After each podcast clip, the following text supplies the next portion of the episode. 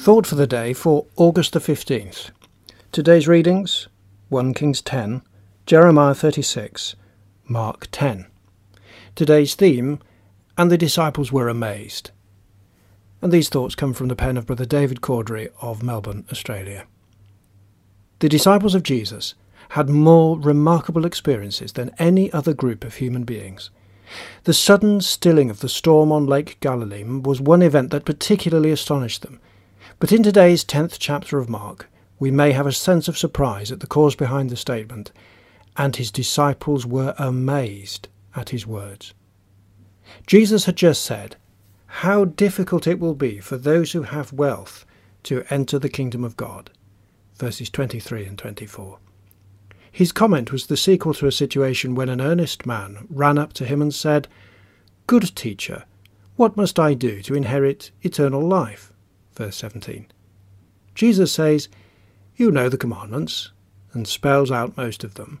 And he responds, Teacher, all these I have kept from my youth. Verse 20. And Jesus, looking at him, loved him. But the love of Jesus did not blot out a fatal flaw in the man's character. Jesus said, You lack one thing. The Master who sees and knows all things told him to use his great possessions in helping the poor. Sell all that you have, he was told. But that was not the end of Christ's words.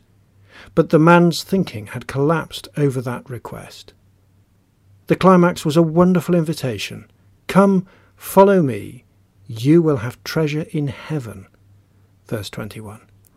But his mind could not jump the hurdle of his trust in wealth, and he went away sorrowful.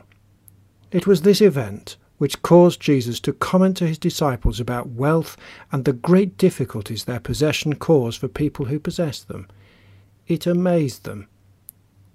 This brings our minds to bear on today's readings in 1 Kings chapter 10 about Solomon's great wealth, that he excelled all the riches of the earth in riches and in wisdom. Verse 23.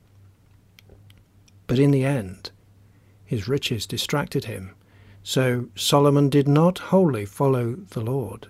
Chapter 11, verse 6. And the lack of wisdom of his son Rehoboam led to a great loss of them. Chapter 12. Solomon became obsessed by possessions. See what he confesses in Ecclesiastes 1 and 2. And us? Our world is full of things to distract us, many of us, from Jesus' perspective, are wealthy compared to previous generations.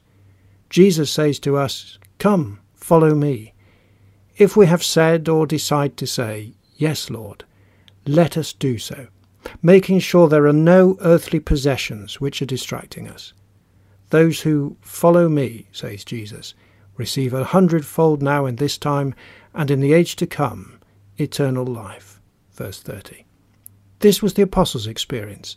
He expresses his position very succinctly as sorrowful, yet always rejoicing, as poor, yet making many rich, as having nothing, yet possessing everything. 2 Corinthians 6, verse 10.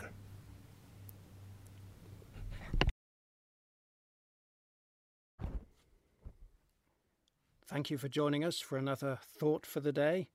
Join us again as we open the pages of the Bible together remembering that God's Word is a lamp to our feet and a light to our path.